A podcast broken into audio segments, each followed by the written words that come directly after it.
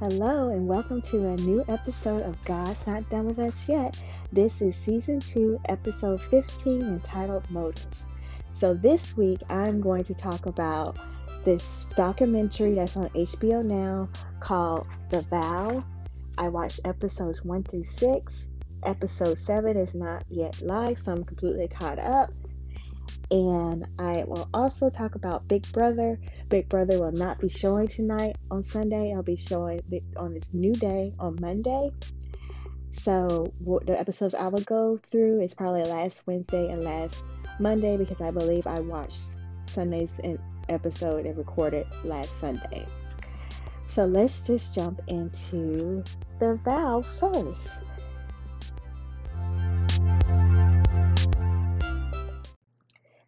So The Vow is a very strange documentary. I will not lie about that. It is interesting enough for me to continue watching it, but it is on some other stuff.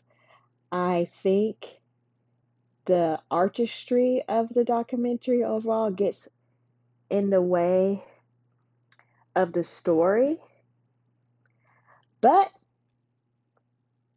that's their prerogative to do it that way, and at least I am able to unfollow it or what's going on. At first, when they were explaining the process, back up a little bit.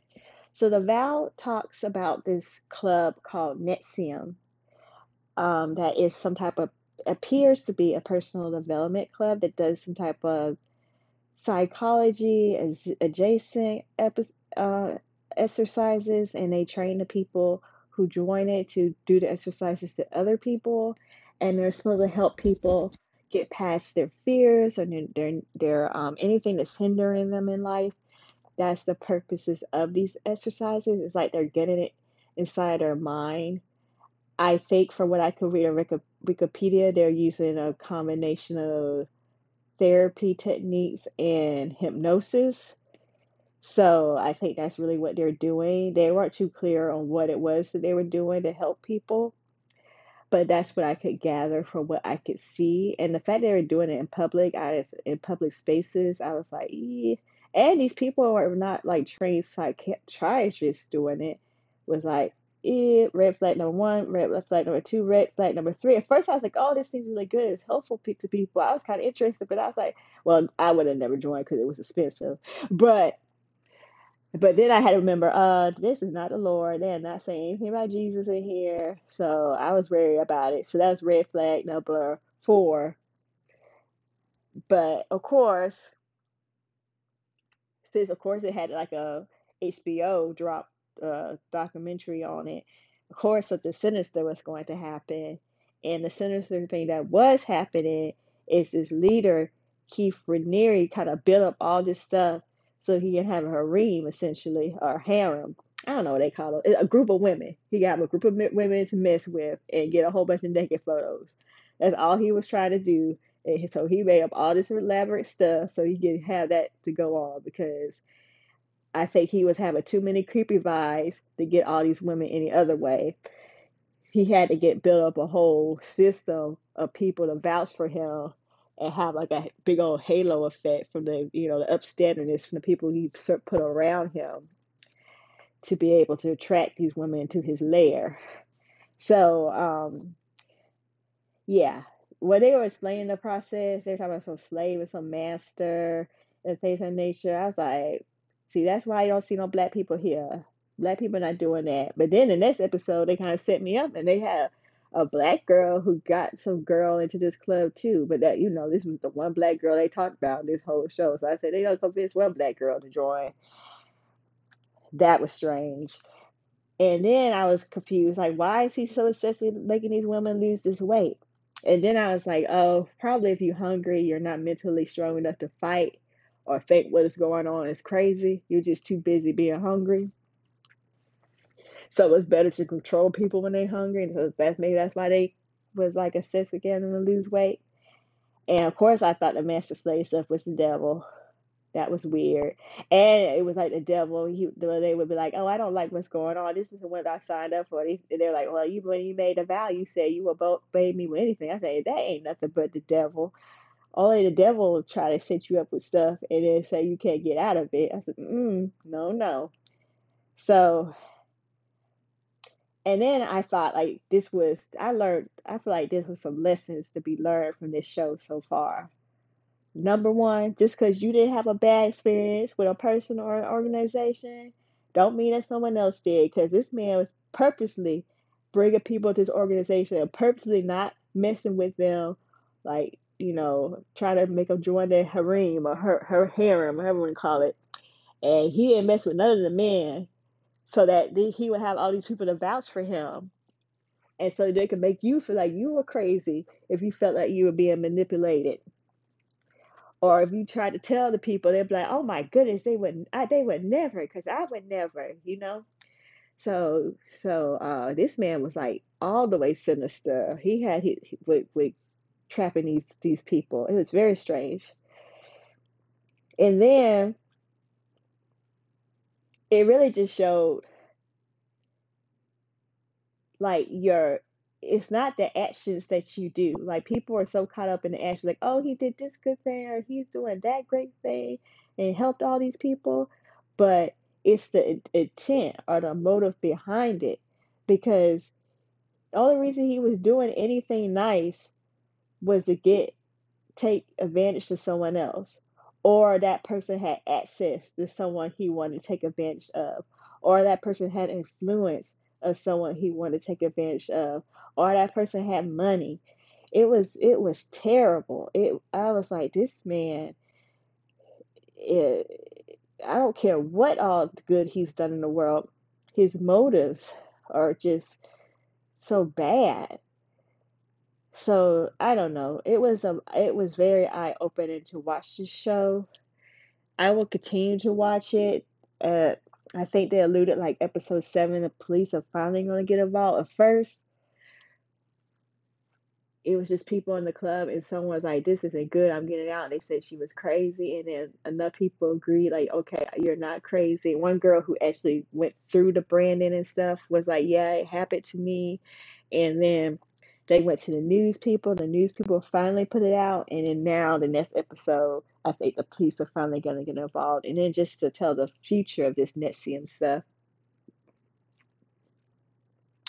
the Keith guy, he's going to get sentenced at the end of this month. And one of the girls with the money is serving 6 years right now. I don't know if the other girl got charged. I cannot remember. But yes, that's what's going on with this The Vow show.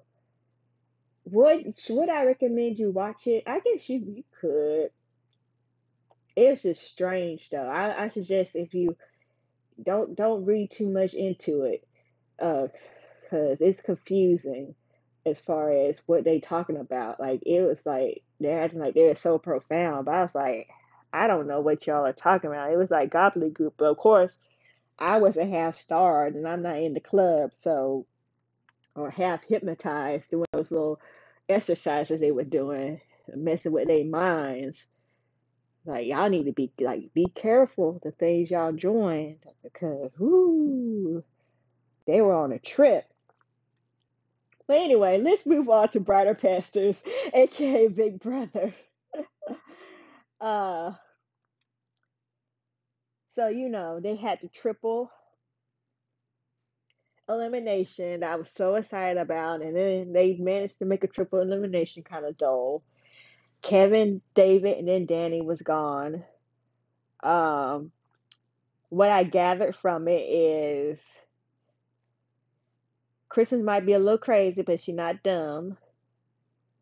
Nicole is playing peak white girl game, I think. She knows exactly what she's doing, all that I don't know and crying and stuff. That is all game. All game, because Danny being too strong made her highest on the list, and Crystal was right next after on the list. And Nicole making that deal with Cody. I forgot all about that. I thought she was going to go. And then they said that Cody had a deal with her. I said, oh man. I forgot all about that. So despite she may not be my favorite person, but she know how to make the most work with her package. That's what I was saying as far as why black people aren't winning. They not playing. They trying to play the white male game, and that's not going to work.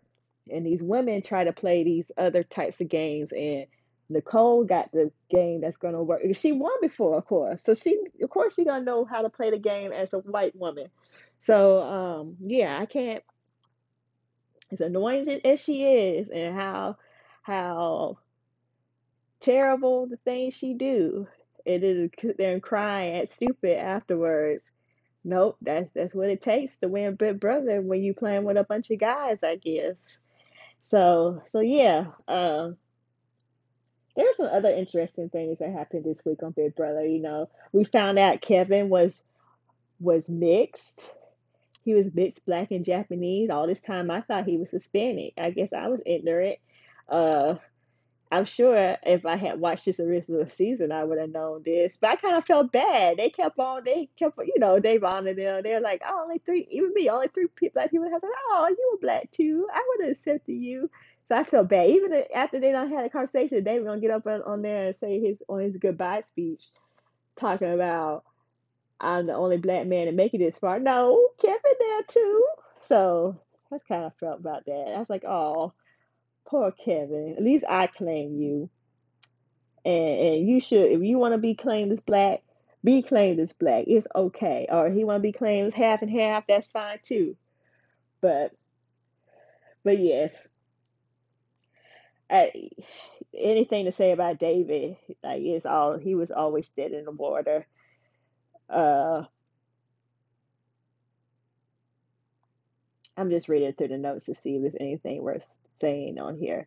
Yeah, I think Enzo still is playing a good game. I think Memphis is also playing a very good game. So let's go through my list then. I think currently, even though Nicole is doing a great game, she's expendable. That's how the guys in the house are treating her. I think the offense target is, or the defense target is Christmas. And I think the offense target is Cody. And I think the sweet spots are Enzo and Memphis. I think they're playing the best game. And that's where I think was going on with that. So what is my prayer list, I guess? I didn't say that. I think my prayer list for here, and as far as motives, we're tying into what the theme of the episode. Yeah, that's why I think Nicole is playing a really good game. Like, she playing this stupid cry girl who don't know what she doing or don't know what to do or lost or whatever, but she knows she's doing all that to make her appear less threatening. So even though she's acting stupid, she really isn't. Her motives show that she's not. So I guess the point of this is like, look beyond the behavior and try to discern what is the motive behind the behavior. And is the motive altruistic or is it nefarious? And depending on the motive is, it means how close or far away that person needs to be in your circle. But definitely do not pay attention to the action, because that will just set you up for the okie doke. But yeah. Anywho, what I want to pray for this week is against spiritual abuse, because some of the things in that NXIVM episode made me think about the church. There are some church-like things in there, and I really hope that stuff is not going on in the church. The centers of stuff about that show, The Vow. Praying against manipulation. I'm praying that if there's any bondage, any organizations like this one where people are being bound and taken advantage of in the church or outside religious or non-religious, I pray that stuff be exposed. I'm also, as far as Big Brother, all my favorite people gone. who am I going to pray for in Big Brother? I'm just going to pray this week to be entertaining. That's all I'm going to pray about Big Brother. I hope they get out Christmas, but I don't think that's a nice prayer. So I'm not going to pray that they get out Christmas. I'll just pray that Big Brother be entertaining. But yeah, that's what we did pray about right now. So let's get into the prayer. Lord, thank you for just being a good God. Thank you for another week. I thank you, Lord, that it is fall. You know, a lot of people really enjoy fall. You know, I like the summertime, but I will thank you and praise you in every season and every time. Lord, you know, you say for every, I'm messing up all of Ecclesiastes, but you said there's a season for everything. So I just thank you, Lord, that this is the season for fall as we transition to winter. And I just thank you, Lord, that you have your way in this season, that your will be done.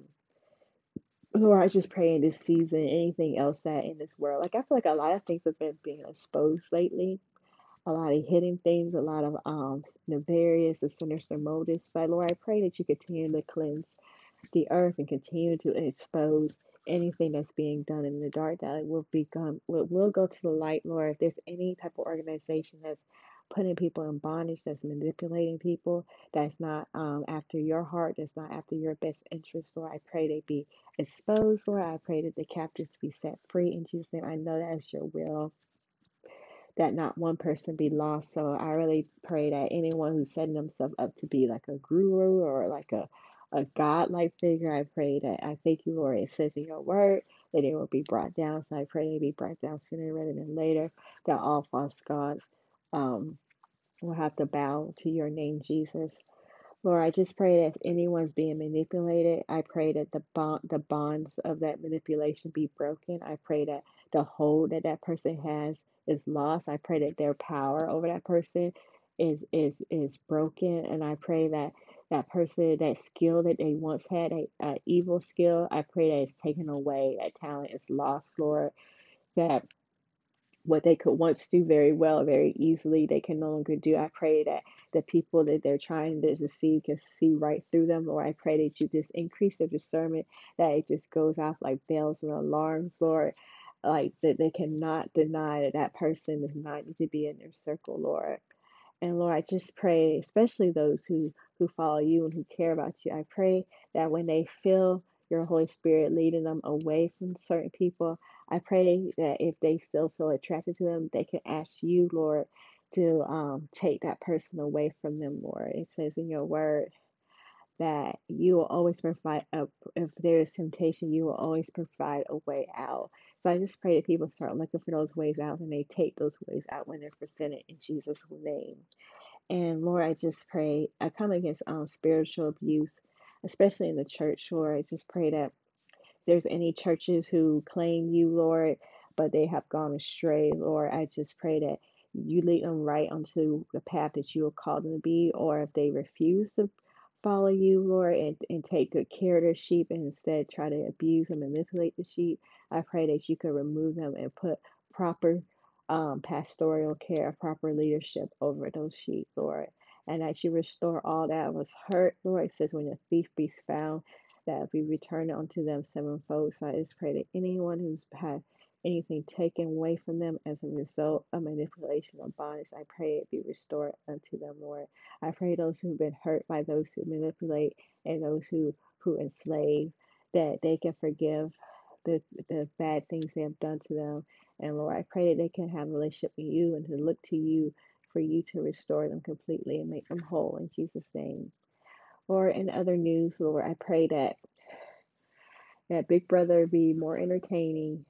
God, I pray that, I know that seems like a frivolous prayer, but I pray that everyone in that house turns out better than how they started in there. I pray that any types of forgiveness be resolved, that any type of bitterness in any of their hearts, Lord, be healed in Jesus' name. I pray that this thing will not have a long-term debilitatory effect on them. I actually pray that, you know, pretty much everyone in the whole world has been hurt one way or another by someone else. So I just pray anyone who is still dealing with those wounds, still dealing with that pain, still has a fresh memory of how someone may have despitefully used them against them. I pray that they're able to pray for those people. And I also pray that they're able to receive healing for those from you. And I pray that they're able to forgive so that they can go forward and grow from that pain that they may have experienced. I know you did not want them to be hurt, but you know, it says in your word, what the enemy meant for evil, you could turn around for good. So I just thank you and I praise you that those who were once hurt, they are not broken, they are not incompetent, they are not insufficient, but instead they have everything they need to walk out into your original plan and beauty and holiness, Lord. And I pray that as they realize their dreams that you have placed into them, as they realize the destiny that you placed before them, as they realize the purpose that you have given each and every one of us, and as they walk into their purpose, Lord, that they give you praise and they give you glory with every step, Lord. In Jesus' name I pray, amen. So that is it with this episode of God's Not Done With Us Yet. Thank you so much for listening. I hope you all have a wonderful week this week coming up, and I'll talk to you next week. Bye.